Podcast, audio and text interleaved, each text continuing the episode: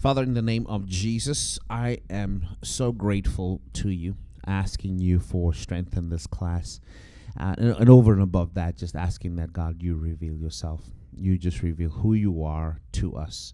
And I pray that um, you give us understanding in our minds of the things that you want us to understand and grab a hold of, um, that we can know who you are and we can know the things that are contained in your word, giving us understanding of how we are to fellowship with you, how we are to commune with you. And so I pray that you help us as we go along through this class. I pray that you help everything, help pace, help my mind, as I am not as fully rested as I would choose. But I know, God, your strength is more than able and will suffice to carry us through.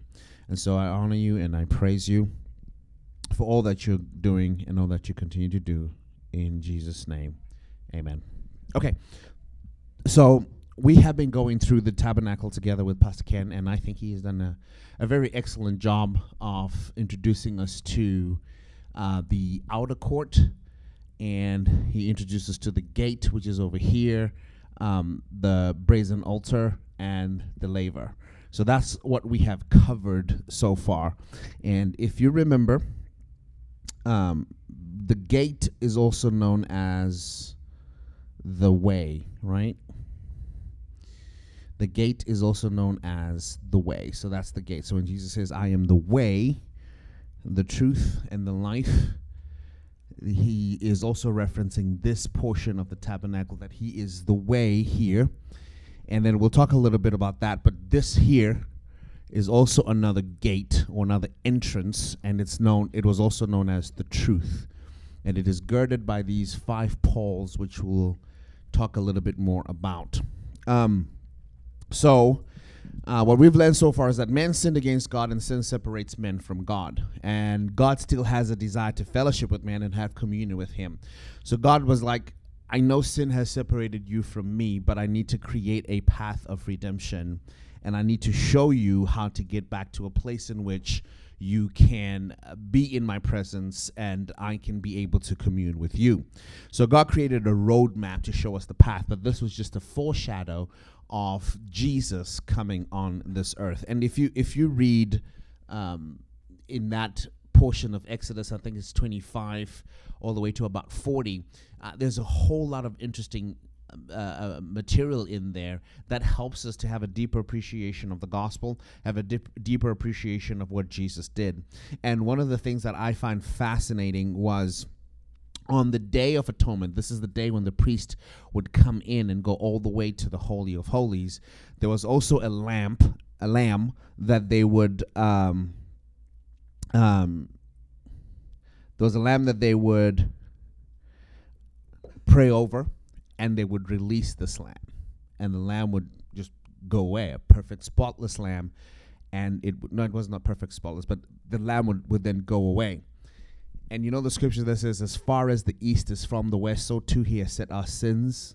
That was a representation of that. So the lamb is going away from the people that are all around the tabernacle to represent that that god has set our sins as far as the east is from the west. And I thought that was pretty cool. So if you read um, in that portion of scripture that I gave you, you'll be able to see it.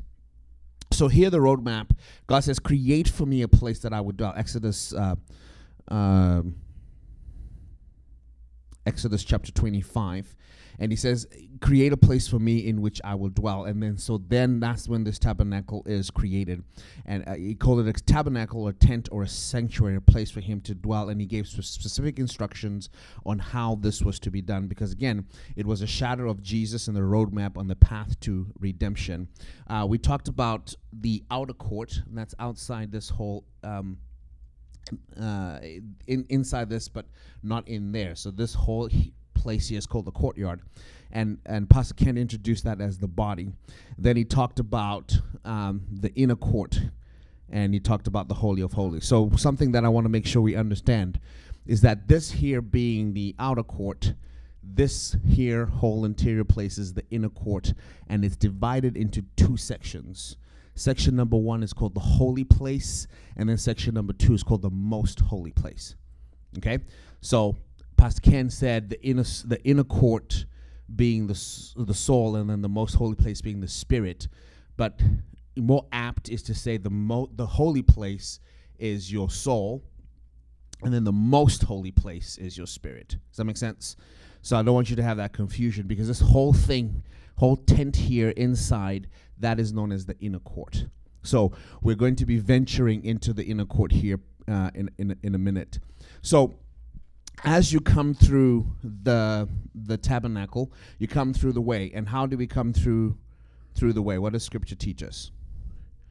Enter his gate with and his courts with praise. Okay, so that's how you come in. So you have, you have thanksgiving in your heart and you have praise as you come into um, the tabernacle. And then the first thing that you're faced with is the um, the altar. And then what happens at the altar? Okay, sacrifice.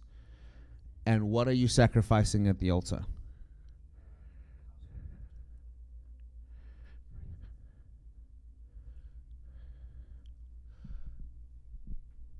Yeah, because I'm tired, we're going to teach this together. Okay. what are you sacrificing at the altar? Of what? Animals. Okay. So you're sacrificing animals, and these animals that you're sacrificing, the whole reason you're doing so, what is the image or the picture that we that we're creating as we're doing this sacrifice? That the wages of sin is death, and where is the life of an animal? It is in the the blood. Okay, so blood has to be spilled in order for there to be atonement for the sin.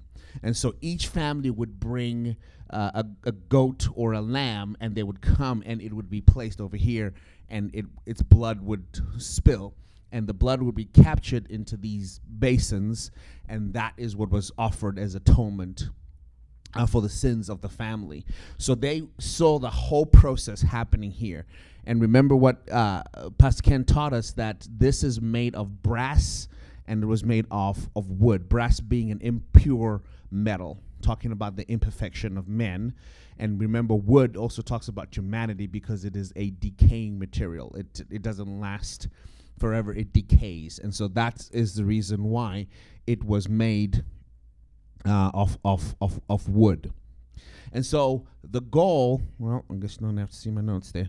The goal, the goal of, um, the goal of this whole journey into the tabernacle, I want you to think of this in your mind. It is to actually get to the most holy place.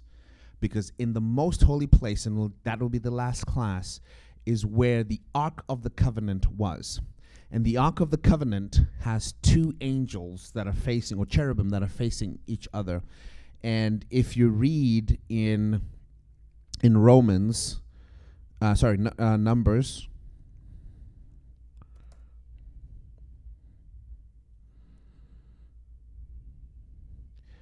Um, if you read in Numbers chapter 7, verse 89, says, Now when Moses went into the tabernacle of meeting to speak with him, he heard the voice of one speaking to him from above the mercy seat that was on the ark of the testimony, from between the two cherubim. Cherubim, thus he spoke to him. So the voice of God was heard from between the cherubims that was on the ark of the covenant. That's where the priest was able to hear the voice of God uh, and be able to communicate with the people what the word of the Lord is. So the goal that you and I have, and and and we will go through the prayer that happens as you go through the tabernacle, is to get to that place where you have true and real intimacy um, with the Lord. And so we talked about it. You enter the gate with thanksgiving and the courts with praise. And so you enter it with exaltation. Even when you look at the template of how we ought to pray, when Jesus was teaching his disciples, he taught them to say, What? Our Father who art in heaven, hallowed be your name, which is praise, which is exaltation. And that's how you're starting your journey to getting into the presence of God. And then the first piece of furniture that you encounter that we talked about is the brazen altar. And at the altar, we talked about sacrifices. Now, here is where flesh dies. So as the animal is is being sacrificed, blood is spilled, but obviously the animal dies. It's not like they're just cutting a little piece of the animal and squeezing blood out of it and saying, okay, let's patch it up and let it move. The animal had to die. And so I want you to understand this as it even pertains to prayer. Most people enter through the gate and they stop at the brazen altar. What does that look like? You know, when you're saying, you know, Father, in the name of Jesus, and you come with your flesh first. And you have to go past your flesh. But most people tire because the place of sacrifice, that altar, is not a fun place. It's not an easy place. Imagine standing there with your kids and you're watching an animal being sacrificed. It's not an easy place. It's not a simple place. And even when you're beginning to pray, you start off with your flesh. Okay? I need you to understand. You you start off with your flesh. You bring your body, yourself with your flesh, which is why Paul says, I urge you, therefore, in view of God's mercies, that you would offer your bodies as a living sacrifice. So the flesh ha- the flesh has to die. If if flesh goes all the way through uh, to to to in the tabernacle, if flesh makes it all the way through into that holy of holies, then you're not going to survive in the presence of God. Which is why they would have to tie a rope around the priest, and he had uh, uh, uh the hem of his garment would have a bell and a pomegranate, a bell and a pomegranate, so that when he's walking, he's making a sound. So you're hearing the sound. The moment the sound stops, that means he's dead, and then they yank him out with the rope. Okay, so that's how that's how that works. So you have to take care of the flesh here. So even when you're praying, if you really want to get to a place where you hear the voice of God, you want to get real intimate with the voice of with with God, you have to get past your flesh. So you're praying, and it seems your prayers are just stopping by the ceiling, like nothing is happening, and it almost thinks like this is dumb or this is not working out, because again, your flesh is in opposition to the things of God. No flesh can glory in his presence. You have to push through. You have to push through in in in in prayer. So this is exactly what's happening here is we're pushing through by allowing the atonement um, of sin to to take place. So as you pray, I want you to remember that. As you pray and you're praying and you're thinking, "Oh my goodness, this is not I'm not feeling it is what would probably say, "Oh, it doesn't feel like I'm connecting." Just remember, it's because the flesh has to die. Okay, so without the shedding of blood, Hebrews 9 and 22, there is no forgiveness of sin. So in order to pay the sin bill, blood has to be uh, blood has to be spilled. Okay, so uh, yes.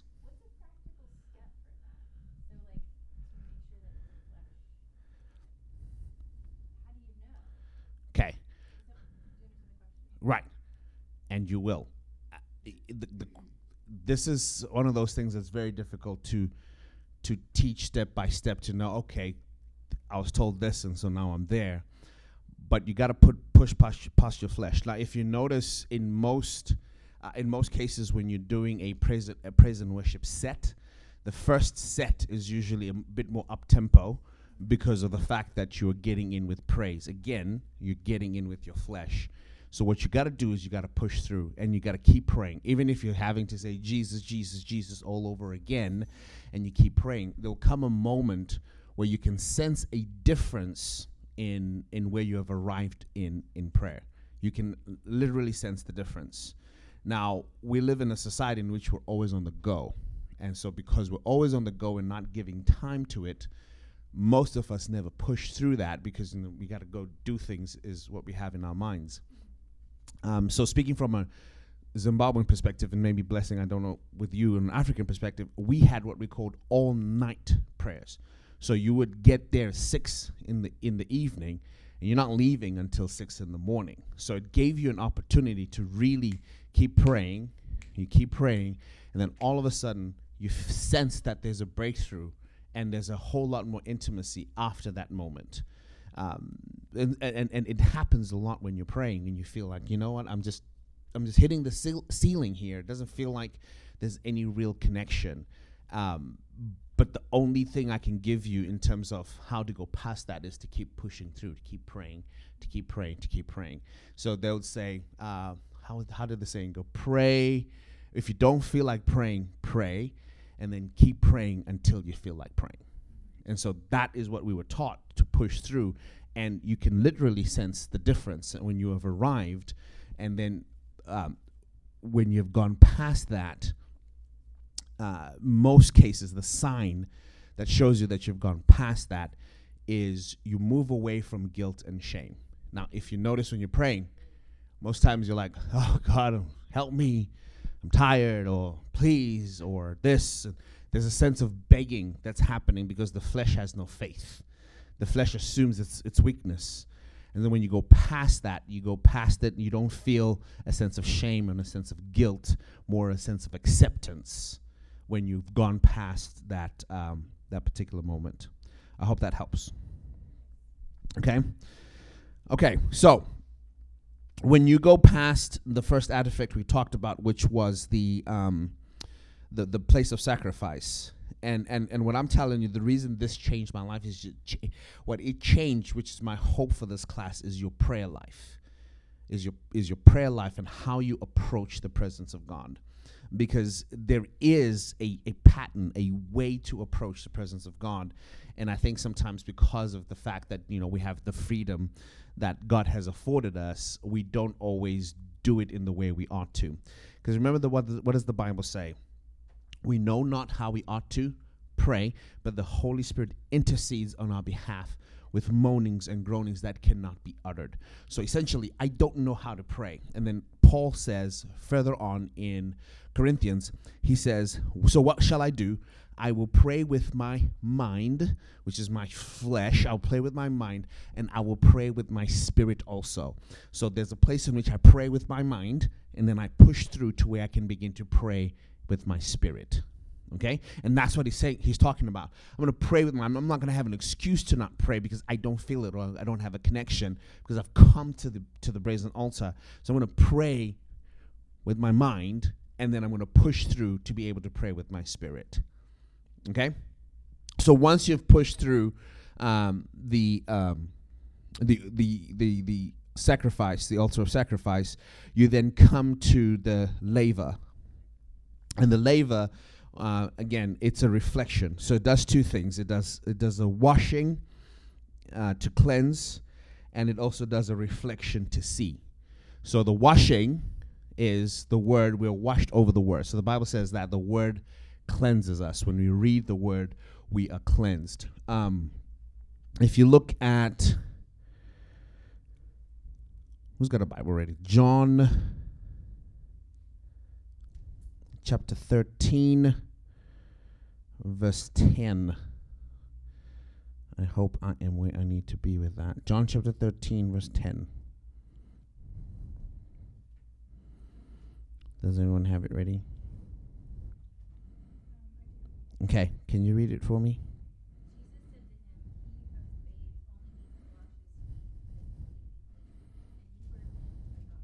Okay, so again, this picture of the brazen altar when you come to the laver, um, in Jewish traditional culture, the two things that were always dirty were your hands and your feet, right? So you always have to wash your hands and you always have to wash your feet.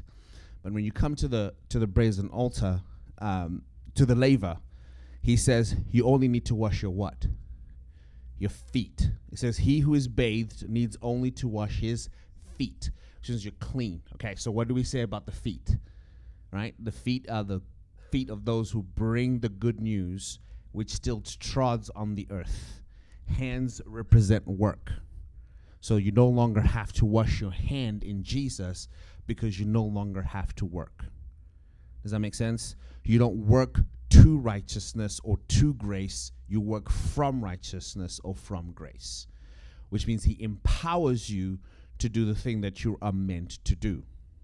And it was reflection because James tells us that when we come to the Word, it's like looking into a mirror, right? And we're able to see who we are, we're able to see our nature, And he says, if you look and you see that you are dirty and, and that something's wrong with you, and then you turn back and you do nothing about it, you're saying that we need to change that attitude and that heart.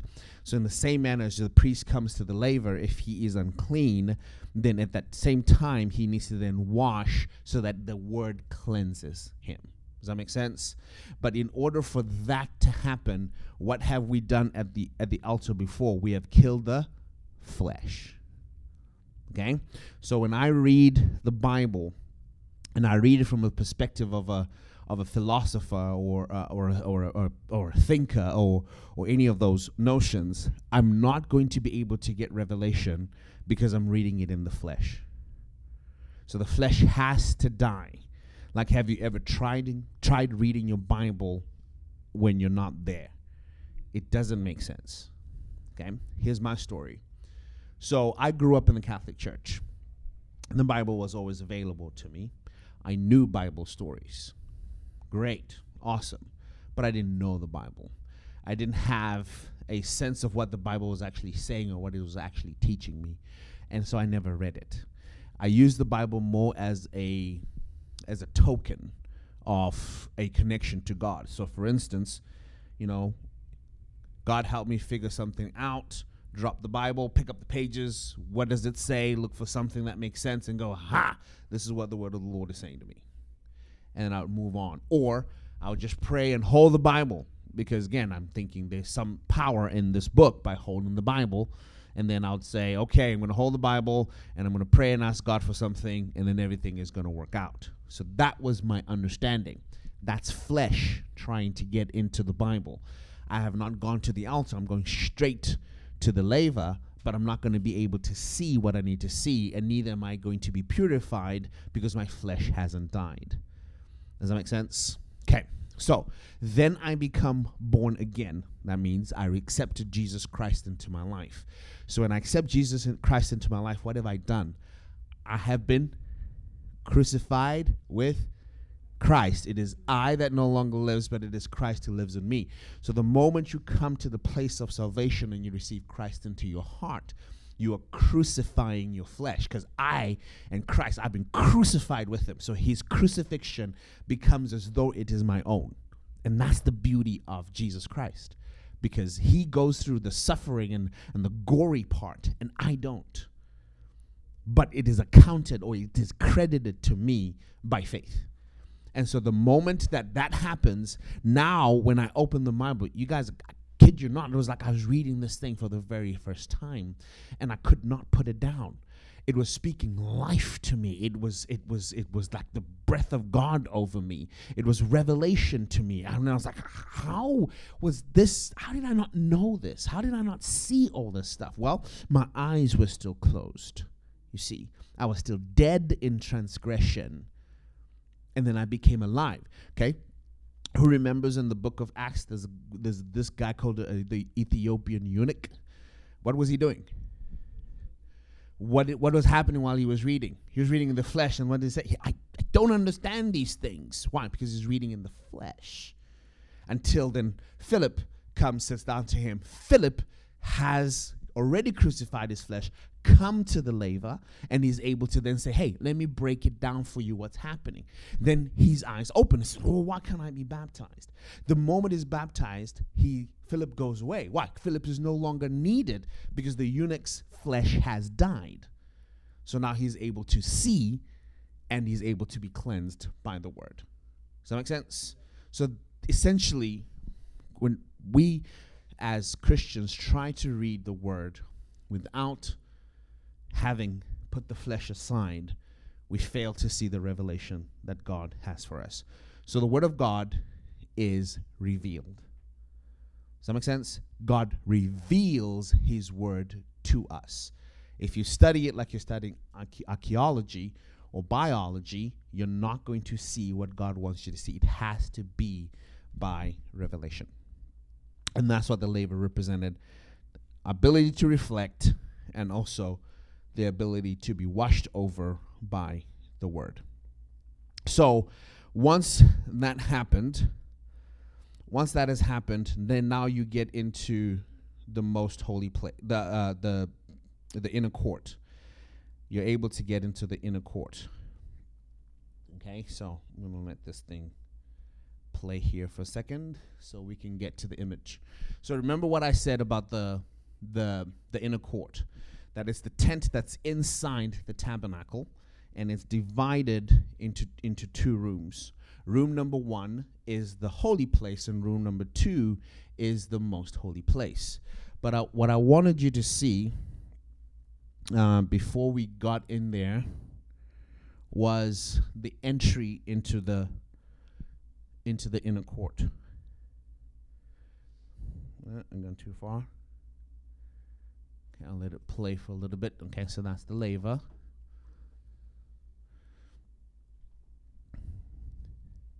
No, this is not where the image I'm looking for is. This is what happens when you have live classes. Okay, here we go. All right, so this is the entry into the inner court. Okay, and you can see there's one, two, three, four, five um, pillars that are holding up where the entryway is. Okay, so those five pillars represent the apostle, the prophet, the sorry, yeah, the apostle, the prophet, the evangelist, the pastor, and the teacher. That is what upholds the word of God. That is where revelation comes from. Because now that you're able to see, you can then enter in. You cannot enter in until you've been washed over and you've been cleansed by the word. So now you're getting inside to a place of revelation. And those five pillars are the ones that hold up the entryway into the inner court. And the word that they described this particular entryway is known as truth. So here, the way, and here, truth. Okay? And then when you get in, the first artifact that you saw was actually the seven golden lampstand. And it was the one that was illuminating light inside the inner court. There was no other light that was there except the seven golden lampstand. Okay? And so there was oil, and the oil is what made the candles burn and there were seven of them. There was one that was longer, and there were three on each side, making it seven. And it is known as the menorah. So let me get back to my notes. This is fun. I'm I'm teaching and I'm my assistant also.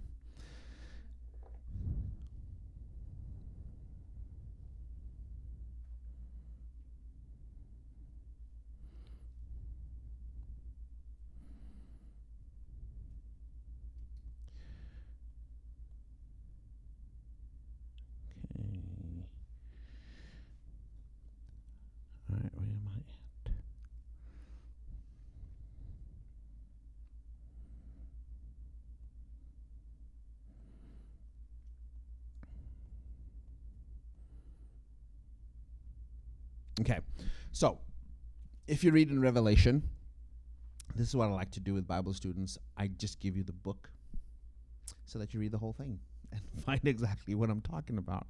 Because if I often find if you just give somebody the chapter and the verse, they just read that and they move on and they never do anything. So I just throw the whole book in there and say, read the whole book, and you'll see what I'm saying. You got to find it.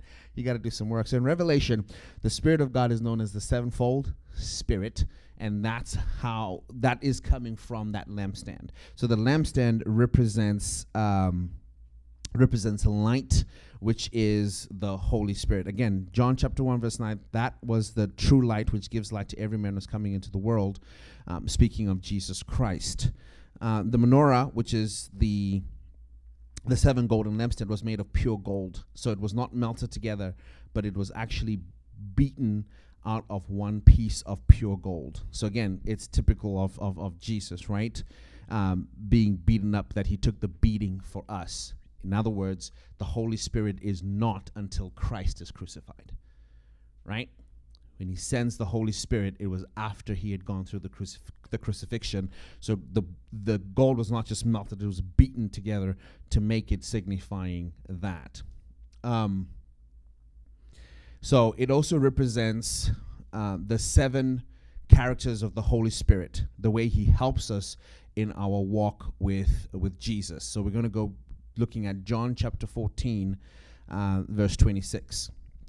But the Helper, the Holy Spirit, whom the Father will send in my name, he will teach you all things and bring to your remembrance all things that I said to you. Peace I live with you, my peace I give to you, not as the world gives, do, not, not as the world gives, do I give to you. Let not your heart be troubled, neither let it be afraid. So the Holy Spirit, number one, is a counselor. So he gives you advice as you navigate through life. Number two, the Holy Spirit is a helper. He is an ever present help in the time that we need aid. Number three, the Holy Spirit is an advocate. He will publicly support our cause and defend us when we are accused. And number four, the Holy Spirit is a comforter. He eases us in times of distress. And number five, the Holy Spirit is our intercessor. Again, we know not how we ought to pray, but the Holy Spirit makes intercessions on our behalf. The Holy Spirit is our strengthener, so he strengthens us. And then finally, the Holy Spirit is our standby. He will never give up, leave, or abandon you. Um, even when you miss it, it's not like the Holy Spirit is done. Now, what lifts is the anointing for the particular purpose when you're not in the place that you should be. But whenever you call on the Holy Spirit, because He is the one that actually governs here on earth. Um, if you have a chance to listen to the class on the kingdom, we talked about the Holy Spirit being the governor, like a governor who is sent to manage the affairs of the kingdom that he is from. So if you, it's a great, brilliant class. I think you were in there, Matthew, were you not? It's a brilliant class, and I think you should just listen to it so you understand that in order for you to be able to really um, connect with God in the way that you should, you need the Holy Spirit. There is no way that you can do it without the Holy Spirit. So, the seven golden lampstand or the menorah um, also represented the continual presence of God. So the candle had to burn all the time. And uh, Aaron and his sons and the high priests would have to go in and make sure that the candle was continually burning. So you could make it, so the priest could make it as far as the most holy place on occasion, but you only went into the Holy of Holies once a year but you could make it. So they would often go and they would be in that most holy place, but they would not go further than that. So they continually had to make sure that the candle was was burning, and the oil uh, that was used. Um,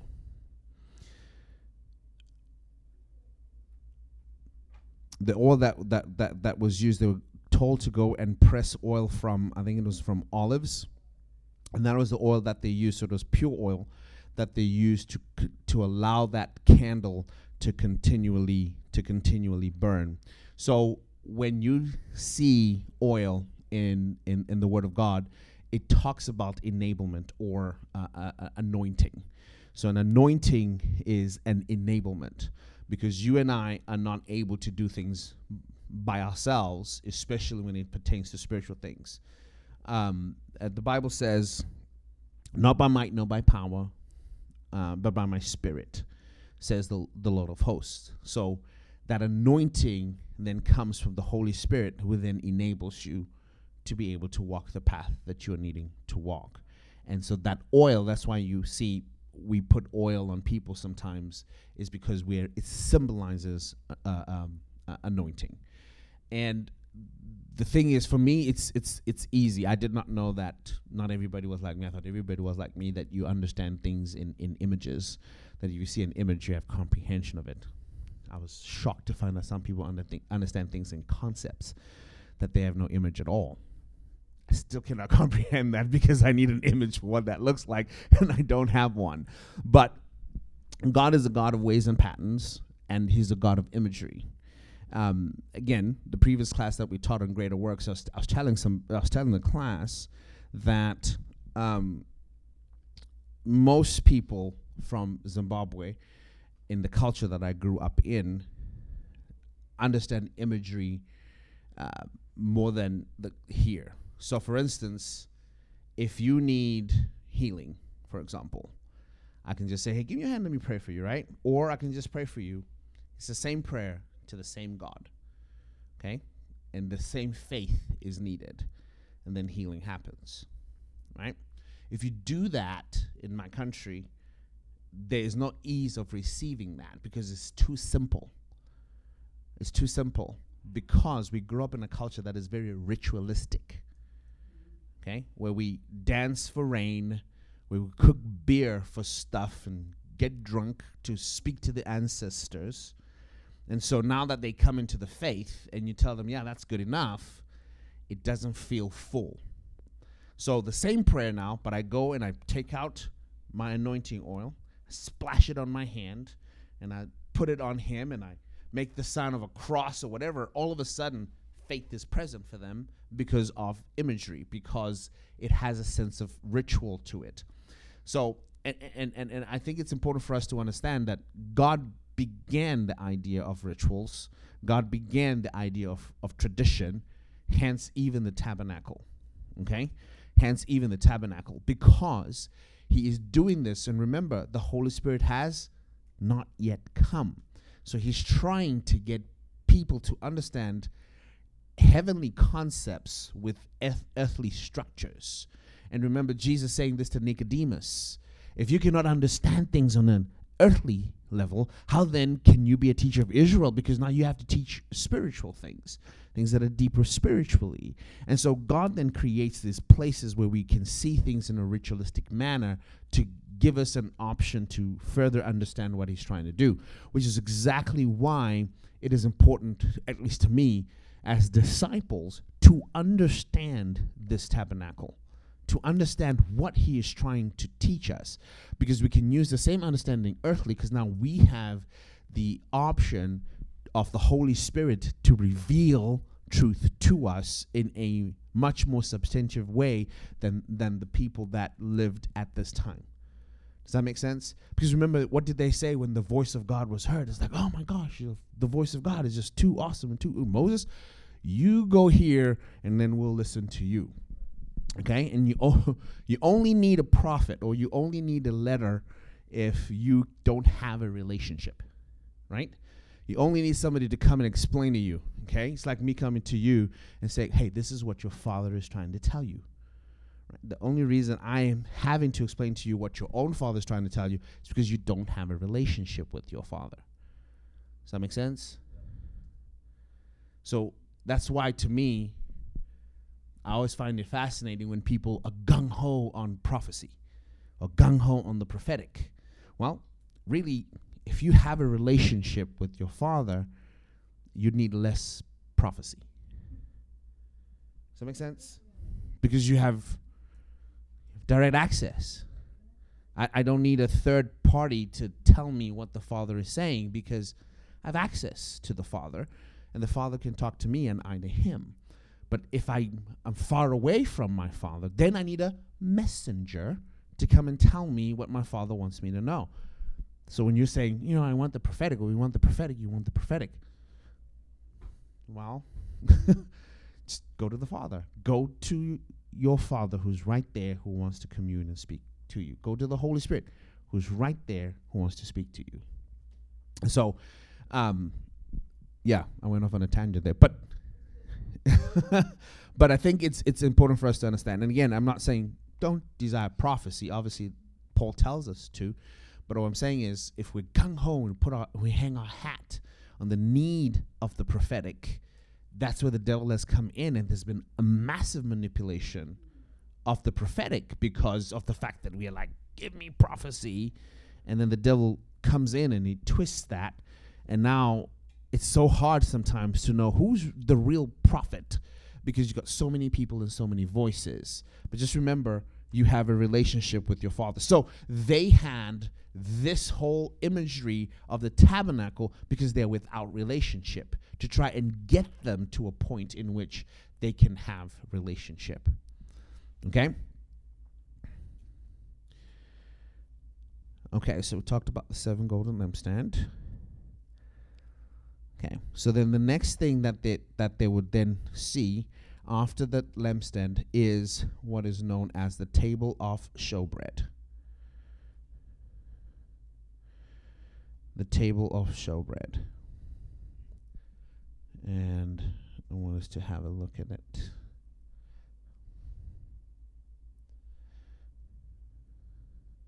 You know what, Matt? I should have made you my assistant. I don't know why I didn't think about that. Okay, you and Nathaniel, I can bully the both of you. Okay, so this is the seven golden lampstand, just so that you can have an image of what it would look like. Again, you've got continual burning, and it's made of pure gold. So here now is where you receive revelation. So remember, you're now clean, and you've been cleansed by the word, and now you come here, and then now revelation takes place. In other words, the Holy Spirit gives you understanding of the scriptures. Ask Him. I implore you. It's it's so different. And again, this is one of those things that you have to practice in order to fully comprehend what I'm talking about. When you're coming to a text and you're being troubled by the text, don't just get frustrated or do what most of us do sometimes is and just move on to the next thing and not even stay there. Ask the Holy Spirit because you're now here. You're now here to where you are in the presence of the Holy Spirit. Say, Help me to understand. Help this to bring it to light that I might be able to see, that my eyes would open, the eyes of my understanding would open, that I can see what you are trying to show me have a relationship. I was told to have a relationship with my Bible. So if you see my Bible, it's got marks, it's got writings, it's got everything on it. So the actual pages of themselves, again, remember I told you that I used to think, oh, this is too sacred. The actual pages of themselves, they, you're not going to die if you write with your pen on it. That's not what the text is for. But the text is there to help you. It's the words that help you. It's the words that teach you. And so move in there, write with your pen, ask questions. I'll put question marks. And then I would ponder and muse and hold on. God, what are you saying? Because I'm right here. I'm not right here. Does that make sense? So then you're learning, again, we'll talk about that when we when we get further. You're learning the word, you're learning his ways. You're understanding what he desires of you. Because in order for you to have true fellowship with Him, it takes the Holy Spirit. The Holy Spirit walked with Jesus through the cross. The Holy Spirit walked with Jesus through the cross. He was not alone. Remember, he descended on Christ like a dove in the early onset of his ministry because of what he was about to do and what he was about to go through, that he needed the Holy Spirit. Just like you and I need the Holy Spirit in order for us to have real communion, we need the Holy Spirit because He knows who God is. He knows who you are, and He knows how to connect the two. Okay? So take time. Again, don't rush. You don't have to get the whole book of Galatians in one sitting. Okay? Take time. Stop. Ponder. Muse. The Bible says, Don't let the book of the Lord depart from you, but you shall meditate upon it day and night. Okay? The meditation is happening at the menorah. Because now it's revealed to you at the laver, and the meditation is happening at the golden lampstand. Okay? You don't have to get it all.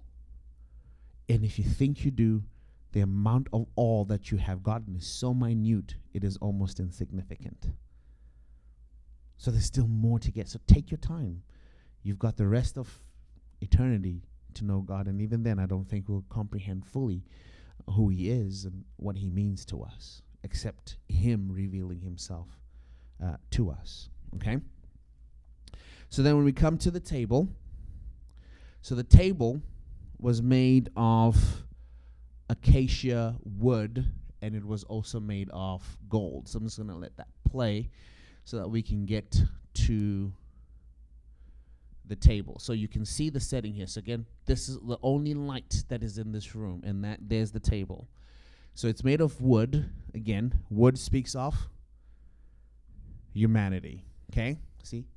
She does her homework by the way. so wood speaks of humanity. Why is wood Why, do, why does wood represent humanity? Because it decays. Just like you and I will go back to the earth, We'll go back to dust, like wood goes back to dust. So that's why it represents humanity. And it was also made of, let me make sure I am on point here. Um, it was also made of everything moves.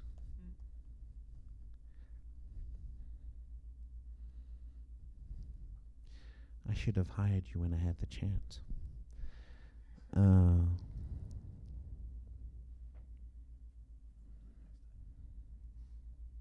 okay, and it was also made of gold. So it was made of two materials. It was made of gold and it was made of wood. Wood representing humanity and gold representing deity and holiness. Because again, this table of showbread had 12 loaves of bread on it. And this is a place of fellowship where wood, humanity, and deity, or gold and pure, come together. And they come together. Again, in order for me to have fellowship with the Lord, um, I've come to that place where I've come to the golden lampstand. The Word of God has been made alive to me. Revelation has happened. Now I come to the place of, of fellowship and the 12 loaves of bread representing each tribe of, of Israel. Because he wants to have fellowship with all of us. They had manna in the wilderness, and this manna was, was life giving. You had to continually eat it in order for you to, to live. The table of showbread speaks of the bread that sustains. So, what does Jesus say? I am the bread of life. Okay? Whoever eats will not be hungry again. And this is what Jesus is talking about. So, so I want you to, to see. So, now, when you read the Gospels, especially when you read Matthew, because Matthew is speaking predominantly to a Jewish uh, audience these words mean something to them because they have this tabernacle as a history for them to reference to. So again, they still have the temple. The temple, I don't know if we'll touch on the temple, but the temple is still a representation of the tabernacle, but everything was changed up, which is a is a beautiful thing. I, okay, I'm gonna I'm gonna bust the party for next week a little bit here. Okay, so to go into the most holy place, it was divided by a curtain. So then the temple also had that curtain. And remember what happened when Jesus was crucified? The, te- the curtain torn, right? Right. Now, anybody can go in. It was not just the priest that could go in, it meant anybody could go in. That curtain still represented a replica, an understanding, or a flow of the tabernacle. Okay? So dividing that most holy place. So when he says, I'm the bread of life, they understand the table of showbread. And that's why they get offended by some of the things that he's saying because they understand the depth of what he's trying to say.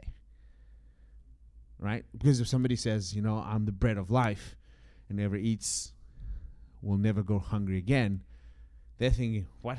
What are you what are you trying to say? You're trying to say that you have come into perfection, wood and gold coming together.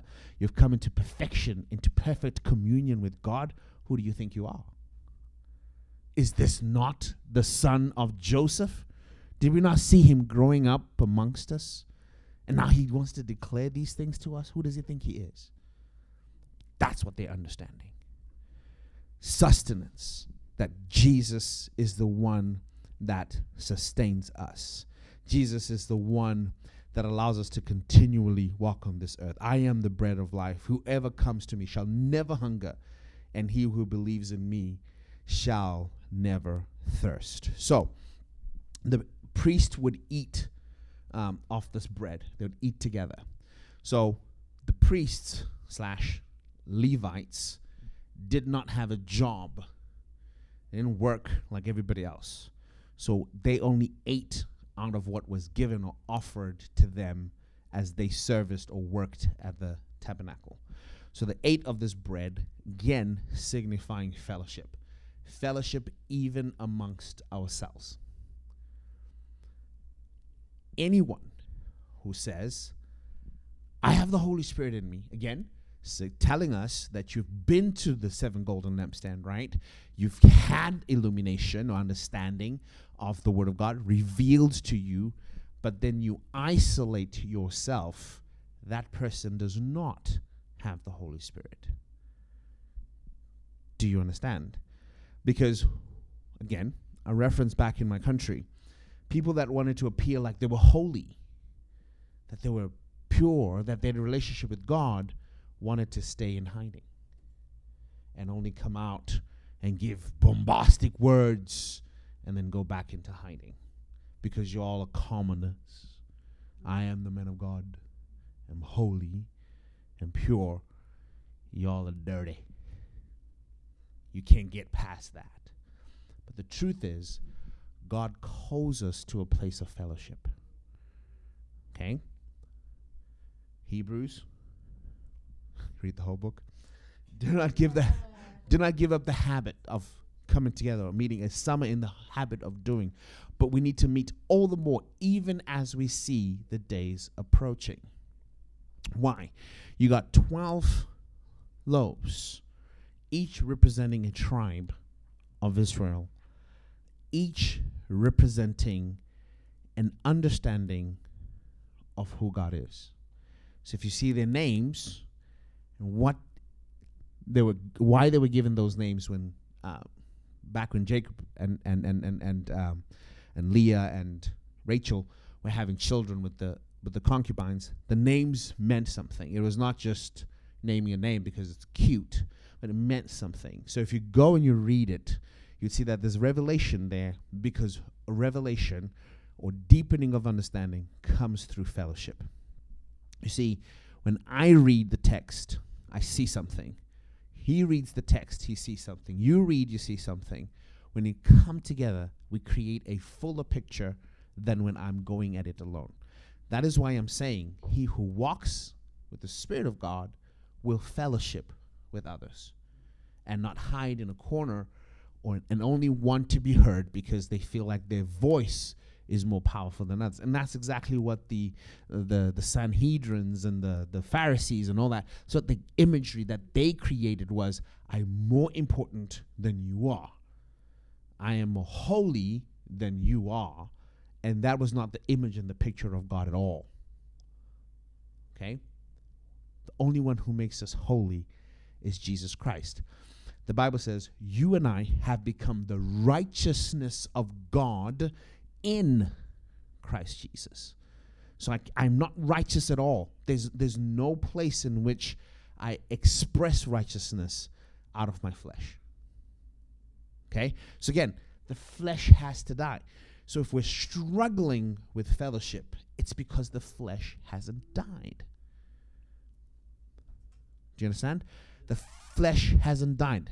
I've not gone through this process where my flesh has died I've not gone through the process where I've seen myself through the word that I am unworthy.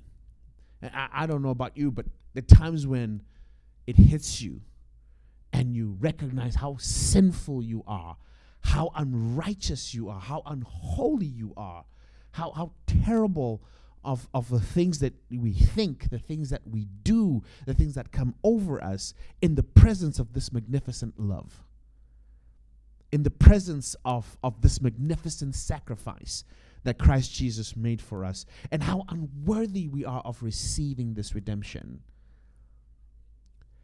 And then when that is illuminated, and then that same word then washes over you and tells you, No, in Christ you are now a saint.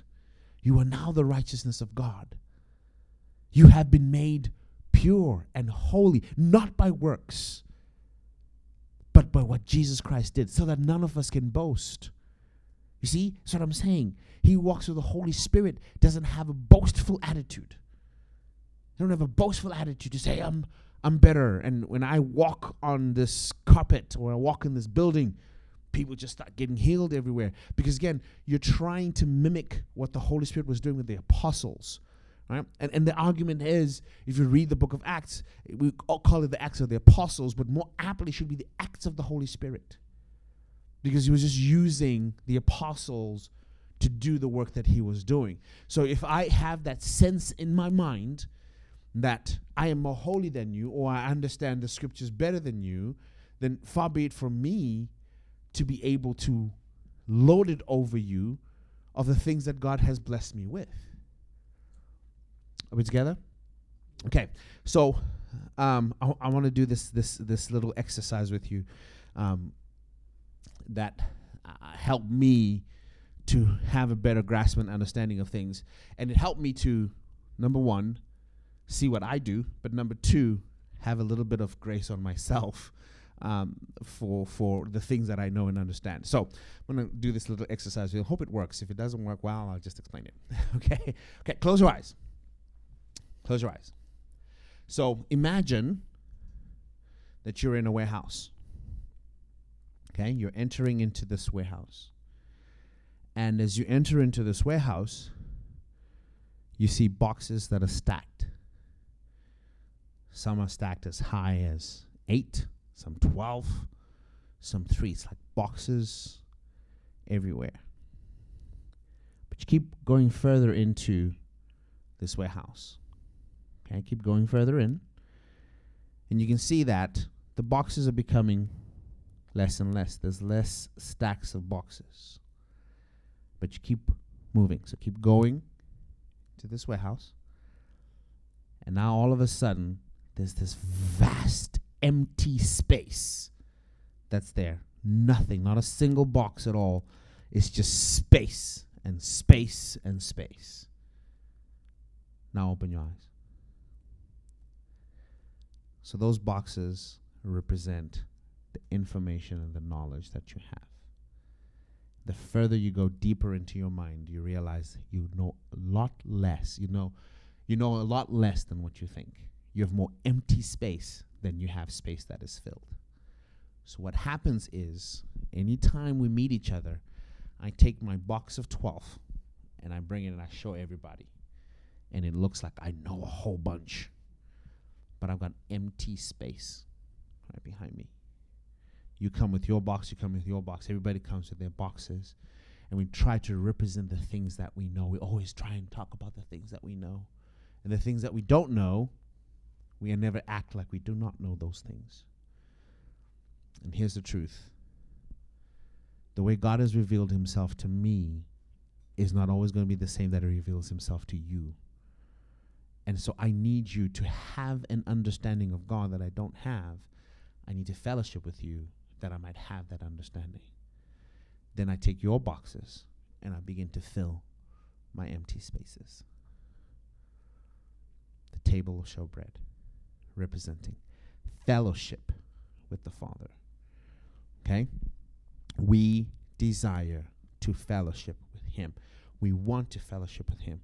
And those who fellowship with Him, fellowship with each other. So, an interesting note here is that um,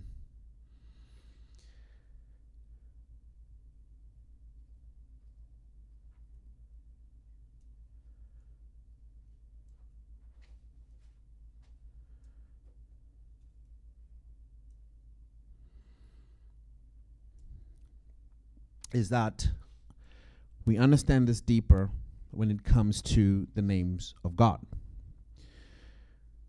Without fellowship, we would not have a complete or we would not have a fuller picture of who God is and what He has done, right? Because when you look at the names of God, and I'm not going to go through them, your Bible scholars, right? So research them but I'll give you some so that you just know what I'm talking about. Who said he is Jehovah Jireh? Who said that? Okay. Did you hear that? Did God say, I am Jehovah Jireh? Okay. Abraham said he is Jehovah Jireh. God revealed himself to Abraham as Jehovah Jireh. And now you know that he is Jehovah Jireh. Not because he said that, but because he revealed himself to Abraham that he is. See that? So when we say Jehovah Jireh, it's not that he called himself that. You understand? Somebody else did because of what he did. Now, I would not know that he's Jehovah Jireh because he did not reveal himself as Jehovah Jireh to me until he does so to somebody else. Okay? Jehovah Nisi. Who said he's Jehovah Nisi? Come on, Bible scholars. Work with me. Remember the story? Jehovah Nisi, the Lord is my banner. Moses is lifting up his hands, and the moment he lifts up his hands, the children of Israel are winning the battle. But the moment his hands come down, they begin to lose. Then Aaron and Hur go on either side of him and help keep his hands lifted up. And then they said he has become the Lord our banner, he's been Jehovah Nisi. So, which means as we lift up in praise and worship, that's how we win our battles. Okay, remember Jehoshaphat and the army? He sent the praise and worship team first before the army went. And as they were praising the Lord, they didn't even have to lift a finger and fight. Because when we praise and we worship, we have victory. But God didn't say, I am Jehovah Nisi. He revealed himself to Moses as that. Jehovah Rapha, he's our healer. It's not like he said, Hey, I am the healer even though he has said that he heals, but he revealed himself as a healer. Okay? So that's what I want you to understand is that the names that have been attributed to God, not all of them have come from God himself. What he said is, I am who I am, which is like a blank check. What you need me to be, or I will be what you need me to be. That's what I am who I am means. I'm not sick. So I don't know Jehovah Rapha. Do you understand? Because I'm not sick. But he is. Then he goes, Ha, I was sick, sick, and he healed me. And then he comes and he tells me, He's Jehovah, uh, Jehovah Rapha. Do you understand? He's Jehovah Rapha. What do you? He's Jehovah Rapha. I'm like, oh, okay. Then I become sick. And what do I remember? He told me that he is Jehovah Rapha because he did that to him. He's no respecter of persons, then I can understand and call on him as Jehovah Rapha. Table of showbread. That happens at fellowship. That's why you do not hold back your testimony. Right? In Revelation, read the whole book. It says they overcame the enemy by the blood of the Lamb and the word of their testimony. And they loved their lives not unto death. So that's what you got to understand. Our testimonies overcome the enemy. Because then I get to see God. Oh, you said he's Jehovah Rapha? I think I have everything that I need. I don't think, oh, I'm in trouble. I'm struggling. But you once told me that, and then I pray. There's more that he wants to reveal himself to us as. There's more. And he's going to reveal to each and every one of us at our points of need. Do you understand? Then all of a sudden, you encourage me, I encourage you by my understanding and revelation. Then when you meet the same fate as I have, you're encouraged.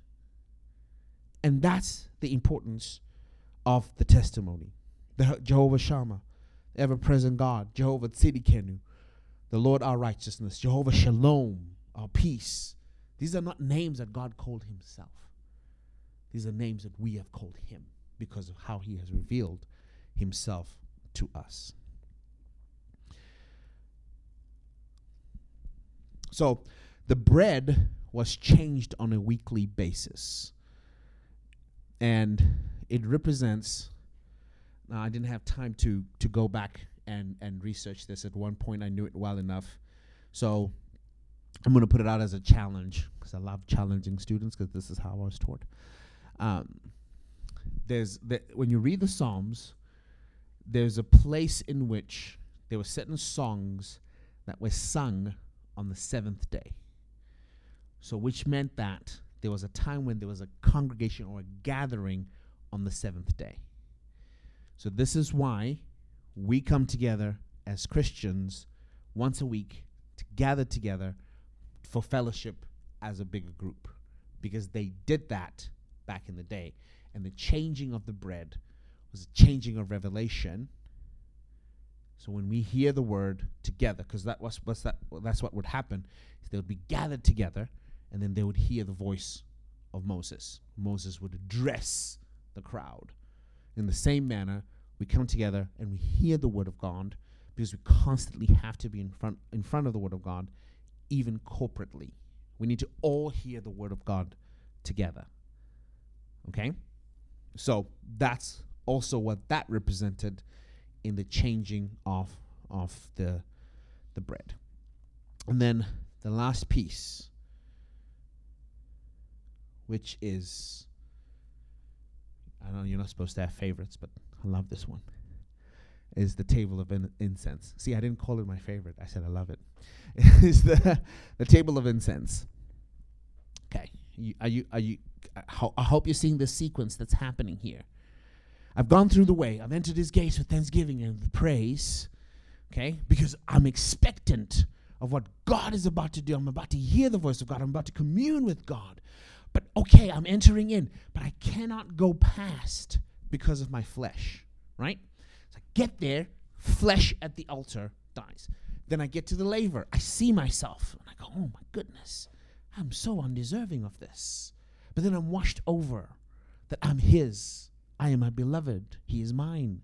And I see that I'm loved and I see that He cares for me. I go to the lampstand, it's illuminated. I'm beginning to see and understand the word better as I'm having fellowship with the Holy Spirit. I come to the showbread, I'm able to fellowship with other believers. I'm able to fellowship and have communion with God, brass and gold coming together. And I now come to the table of incense in which prayers are offered. That's what the incense is. The incense was to continually rise. So when you saw that picture of the smoke, that's coming from the table of incense. Because there's continual smoke rising up as a sweet aroma to God, which are the prayers, which signifies the prayers of the saints. Okay? Psalm 141, verse 2. Let my prayer be set before you as incense the lifting up of my hands as the evening sacrifice. Here's what's cool about the ta- about the, the table of incense. It's exactly the same as the altar, but a tiny representation of it. But it's made of pure gold. It's made of pure gold. There's no more brass. There's no more wood. There's purity this cleanness, this, this deity. Praying always in the Spirit. How am I praying always in the Spirit? I was at the lampstand. I was at the lampstand. I fellowship with other believers. I know who God is. I come. I can call on Him. You, you realize we don't call on God on things because we don't think or believe that He's able to do some of these things. Because we have not had the revelation of fellowship to understand the breakthroughs that have happened. Or we've withheld our testimonies that not all of us can see that He's able to do this. Can I really believe God for a car and He come through for me for a car? That seems a little bit too off. Because again, I was taught it's not about possession. So you know what? I'm going to struggle and walk. Well, you've not met with somebody who's told you, listen, I called on his name and he provided for me. And then now you can then come to that incense and you come with boldness and confidence because you've been at the lampstand and because you've heard the testimony of his goodness and now you offer the prayer, which is a sweet incense. See, when you're here, remember, when you're in flesh, what do you say? Oh, help me, God. I'm just so terrible. I don't know why I think the way I think. I'm just horrible. Nobody, it never works for me. It works for everybody else. That, that's, that's, that's how I'm talking to God. But when I come to the table of incense, it's now, you're the Holy One who is able to provide. Now let me walk in your provision. I'm not begging anymore. I'm now in faith begin to call on Him. And that's why it's a sweet aroma. Over here, when I am at the brazen altar, it ain't sweet. But when I get there, and I'm about to get into the Holy of Holies, my prayers now. So you're asking me, how do I know it's changed? You can hear your own voice in the things that you're asking and the things that you're saying. You look at the prophets, you, you look at all the different characters in the Old Testament and how they prayed. They didn't hmm. pray like, this is not going to happen. I really had to beg him 15 times for him to make it happen. They had a confidence about them. And they would say, You are the Lord who is this. Now reveal yourself. To be. How will the other nations speak of us if you, O oh Lord, do not come through for us? That's why Habakkuk was like, I will go in and inquire of the Lord because this doesn't make sense that Israel has to go through this. It doesn't make sense. He comes to that place and he speaks with confidence. I will inquire of him.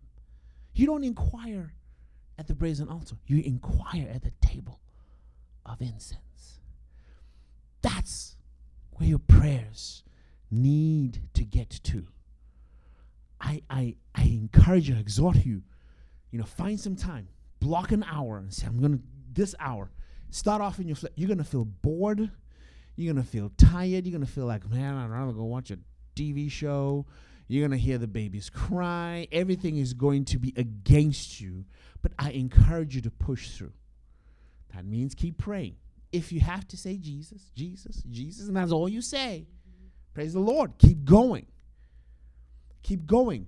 It will break and then all of a sudden, you find yourself speaking in confidence, speaking with authority. You have arrived at the table of incense.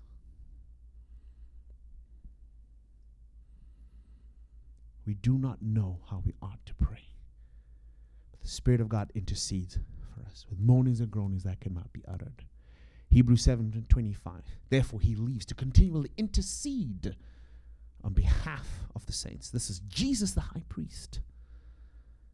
Because he's not a high priest who comes and offers a sacrifice once and then has to come out.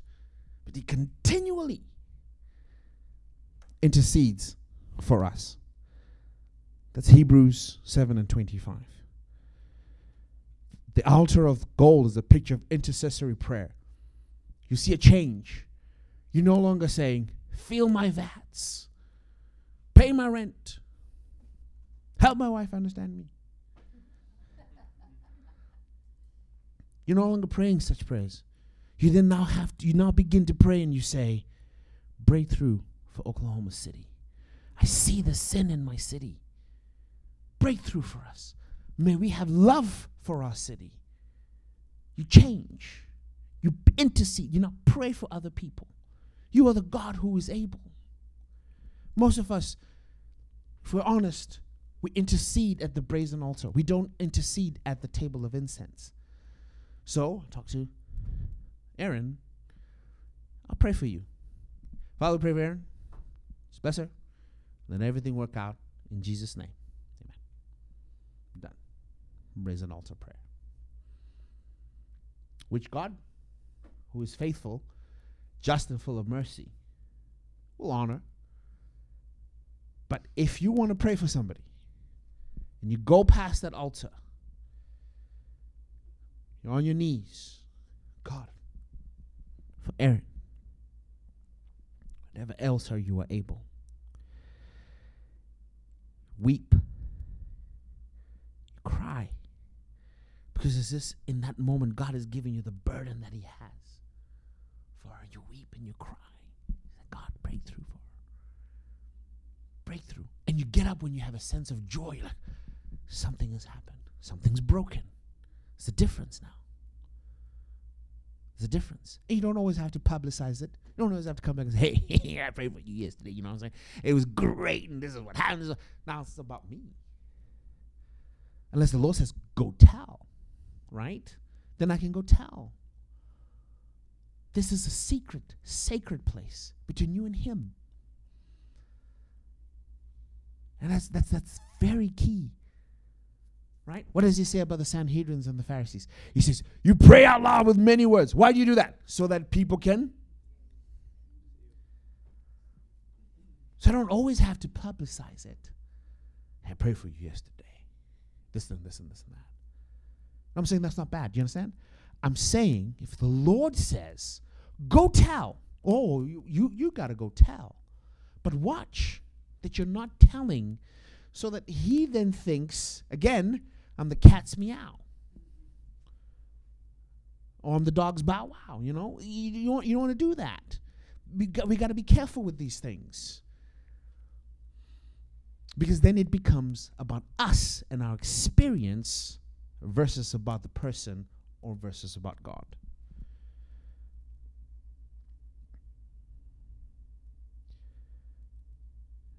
At the brazen altar, he's dealing with a sinner. At the table of incense, he's dealing with a saint. Okay? There's a difference there. The altar of God speaks of heaven, the altar of brass speaks of earth. Again, they're exactly the same, just a smaller version. The altar of God has gold has to do with holiness. The altar of brass has to deal with sin. Twice a day, morning and night, the priests would take fresh burning coals from the brazen altar and take them to the inner court to the golden altar. They'll place incense on the coals, which caused smoke and aroma to fill the inner court, eventually rise up from the inner court and outside the tabernacle. Jewish tradition says that the trajectory of the smoke would rise straight up to the sky, no matter the direction of the wind or how hard it might blow. This shows us that no matter how strong the derogatory winds of life may come against us, our communication with God cannot be hindered as long as we approach Him in faith. Powerful. So I says, good, remember, what did I say about those poles? Those five poles. Okay, what does the book say in Ephesians about them? That we might be equipped unto good works and no longer what? Tossed to and fro by every wind of doctrine. So the confidence that we're given in doctrine comes from the fivefold ministry. All of them pure. All those poles were made of gold so that I'm not tossed to and fro. So that the wind doesn't blow as though my prayers are blown in different directions. I come in confidence uh, I come and approach. It says, boldly approach the throne, right? Boldly approach the throne. And we'll get to the other side of the curtain here. But boldly approach the throne. That's what the fivefold ministry. So when I pray, at this point here, I, am not namby pamby. I'm, I'm, I'm, I'm, I'm steadfast. My feet are on the ground with confidence about what will and what is. I know the word because I've eaten a showbread and I've had the revelation. I've been through the laver. So I'm praying even the will of God, the scriptures. That's I pray when I'm at the table of, of, of incense. And what does the Bible say? Can that smoke continually grow? Men ought to pray and never cease. Men ought always because that, imagine that aroma, cutting that aroma off. You're saying, no more sweet incense unto the Lord. But men ought always to pray, and that smoke needed to continually be rising and going up to the Lord. Because we cannot survive without constant communication with the Lord. The priests were always commanded not to offer strange fire, or communication needs to be kept positive and pure. Many people's words like strange fire is complaining. So when you complain, you strive, you doubt. Again, remember, you're here. If you're finding yourself complaining, doubting, bored, you're still here. You got to press through. And then your prayers become pure. Proverbs 18:21 Life and death is in the power of the tongue, and they that love of its fruit shall eat of it. And men will have to give account of every idle word that they speak. Is here where idle words need not to be there.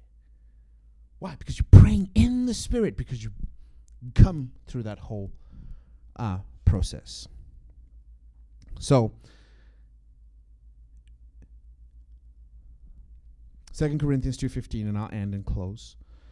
Our lives are a Christ-like fragrance rising up to the God But this fragrance is perceived differently by those who are being saved and by those who are perishing. To those who are perishing, we are a dreadful smell of death and doom. But to those who are being saved, we are a life giving perfume. And who is adequate for such a task as this? You see, we're not like the many hucksters, wow, this version, who preach for personal profit. We preach the word of God with sincerity and with Christ's authority, knowing that God is watching us. If our word smells right, they need to be filled with God's word. When we communicate with God by returning His word to Him, it will produce the fruit that we desire and the fruit that He promises. His word shall not return to Him void. Isaiah 51, 55 and verse 11. A sweet aroma, but also a scent of death. That's why this world is becoming more and more evil. That you and I are the terrorists now, we're the bad people because of the things that we hold to and the things that we believe. We are terrible. We are bad. We're evil. We don't have love because we won't accept the kind of offering that the world is bringing. So that's why we are a smell of death and doom because we stand as judgment to the world. You see. But to anyone who seeks life, what do we become? A sanctuary, a haven in which they might come in. Amen? I'm going to encourage you to keep going on this. Next week is phenomenal because that's the whole major goal and to understand where the dwelling place is. Beauty of the fact that you and I don't have to go, hey, Bobby, we got to buy some tickets to Israel so we can go to that temple, so we can go into that little holy place. And there's actually a, there's actually three million of us, or ever million billion of us that want to go into the dining room. God, in His wisdom, understands this, which is why when you stack Christianity against Islam, the moment you have a place like Mecca, you blow it. You and I don't have to go to Mecca. Right? I don't have to go to Mecca. Right here, in this room, we stand on it. This can become holy ground. Your bedroom can become holy. Your living room, your backyard becomes holy ground. Right there, you are in Mecca. Your own Mecca. I don't know what Mecca means. If it's bad, then I don't mean it. I don't mean anything bad, but you know what I mean, right? It's a beautiful thing, and we'll talk about that next week. Is there anyone with questions, comments, thoughts? Yes.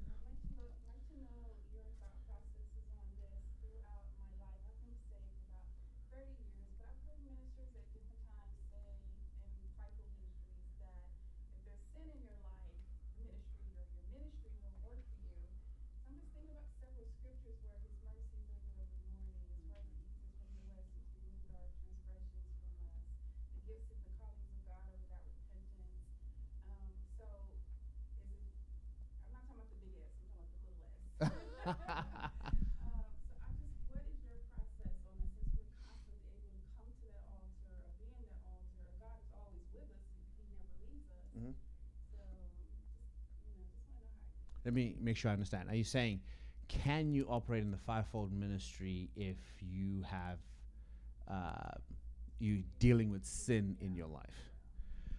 Um, here's here's here's my response to that. Christ Jesus came to take away sin. When I operate in the prophet of whichever office I hold, I personally hold to the fact that I'm called to be a teacher. Not so much a pastor, even though I operated it sometimes, but mostly as a teacher. Guys, I'm on three hours of sleep.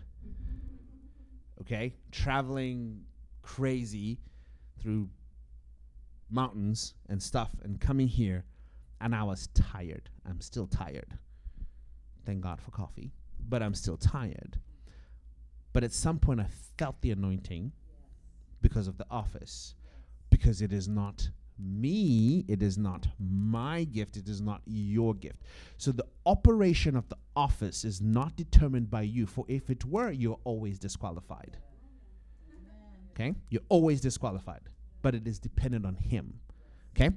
I didn't necessarily create this opportunity, God did. Do you understand? So the stage from which you minister from, God creates that, not you. So when people then clamor for the stage, when people say, Give me a chance on my. Give me a chance on. Give me a chance. Well, if you're in the office, God opens the doors for you to express those gifts that you have on the inside of you. Does that make sense? So, which means two things. So, the gift or the operation of the office is not dependent on you, and the stage in which those gifts are expressed is not dependent on you, then if God is opening those opportunities, then you go for it. But as much as you are, again, we're nothing on a stick, right? I'm nothing special. It's just that I have the stage today to minister and use my gift. Tomorrow it's him. Sometime it's that guy. It's this guy. It's that woman. It's it changes. So there's nothing special about me. Again, this is fellowship also. So there will come a time when your time comes and you've got to minister. But I've got to take care of sin as much as you've got to take care of sin. I cannot stand here and tell you guys I'm absolutely squeaky clean. The moment I say that, I need to repent. Because what does the Bible say? If we say we are without sin, we deceive ourselves and make him out to be a lie. First John. Read the whole book. First John. So which means I continually come to a place where my confidence of life is in the forgiveness of sin through Christ Jesus. Does that make sense? Okay, so the stage will be opened and the function of the office will come from your father. Walk right in. Because then if you stay Oh, me, oh, my, I'm sinful, I'm terrible, I'm bad. You're the brazen altar. And you're not moving. And many of us just stay there. Okay? I hope that helps. Okay, any other question?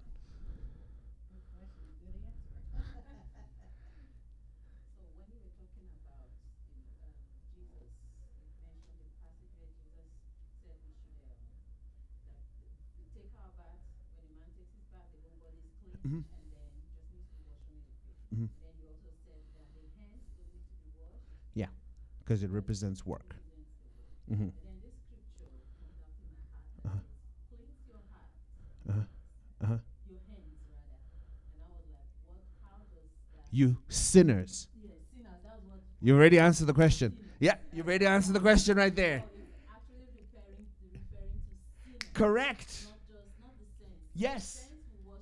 Yes. You've answered your own question. you have answered your own question. Exactly. Okay, so this is talking about work. Okay, now I'm working right now. Okay, we work. But again, we don't work towards righteousness or towards grace because whatever work we do is always going to fall short. But the work that we do is from the Father. Now He works through us. Does that make sense? So it's a different work. So you might be doing something like, you know, building houses or whatever for people. I might do the same thing. The difference is I am doing it because the Lord has called me to do it. And what results out of that is a righteousness of his people, a telling of love of his people. It's not humanitarian work. So when you go on missions, like when we went on mission, we're seeing patients, but we we're praying for them who is speaking salvation and truth and life. These are doctors who can heal a wound, but they understand this wound is not really your problem in life. This one is. So, yes, I can be nice and heal your wound, but I'm actually not being nice if I never help heal your heart. You know what I'm saying? I can be cool in that I give you a house and you're going to be excited. But what good is a house to you if your soul is never ministered to? So, being nice or being humanitarian is really not the answer. So when we go, we're doing humanitarian things to draw people to come in because Jesus did that with miracles, right? He says, These miracles are to show you that I am sent from the Father, so that you might what? You might believe. But then what do we do? We camp around the miracle. Give me more of this. But Jesus saying, No, what I want is your heart. Right? So we build all these things and do all these things because we want the heart of people to be blessed by the Lord. That's what we want. So all these are entryways. So the difference between humanitarian work and work that the Father gives us, so the work that the Father gives us always gets to the heart of people to see the love of God. Amen? That's the difference. Okay.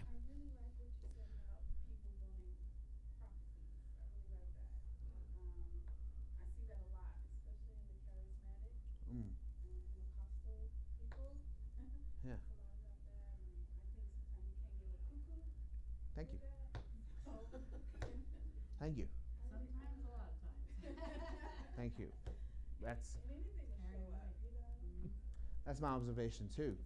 And I'll, I'll, I'll give you, and I'll, yeah, and I'll give you one more one more thing, one more thing for you to watch out for. If I say, Nathaniel, you were having a bad day with your dad yesterday, and your dad said some words to you, and you go, "How do I know? Do, this would happen?" and I go, "This, your dad, then ran off and did that." And I'm telling you what really happened. Is that prophecy? No, it's a word of knowledge. So when people say they're prophetic and they go, "You, this happened and this happened, da, da, da, da, da, da, I'm going to do this," and that's not prophecy. And then they say I'm a prophet. I'm like, no, you just if if really it is Jesus, it is the gift of knowledge. If I say, "Hey, tomorrow you need to make sure you secure your house," and you do this and you do that. For I don't know something is coming, but make sure that's a word of wisdom. That is not prophecy. Okay? So when you see people saying they're prophetic and then just starting to call out things, either they're misguided in truth or they're false. You know, it's one or the other. Because that's not prophecy. Prophecy is exhortation, prophecy is encouraging, prophecy never puts down. Okay? And again, you only need that if you're really not having the constant relationship. You need less of it. You need less prophecy when you're in constant. Con- uh, c- thank you. Thank you. Right? More coffee? okay. Any other thoughts, questions? I've taken six minutes of your time. I hope that's okay. Huh? Where? In Huachinera. hmm We're in Huachinera. We went to three different cities. We went to uh, San Miguelito, Bavispe, and Huachinera. So we went to three different cities. And we were followed. We started in one city. People from that city also came to this city, and they everybody. And so at the end, we had the. I don't know if you've seen the videos, but at the end, with massive amounts of people, which they said has never happened. So, yeah. So God is doing something. Okay. They're gonna go cross in cars. So some people are gonna take one bag in and then another bag in. So still, that's what they felt. Yeah. The the federali. Yeah. Yeah. So. Yeah. But praise be to God. Again, think about it. We're really not there for the medical for the body. So even if you don't have medical supplies, we push through. Okay. All right. Y'all have a wonderful day. And if you haven't gone to service, enjoy service. And if you have, have a good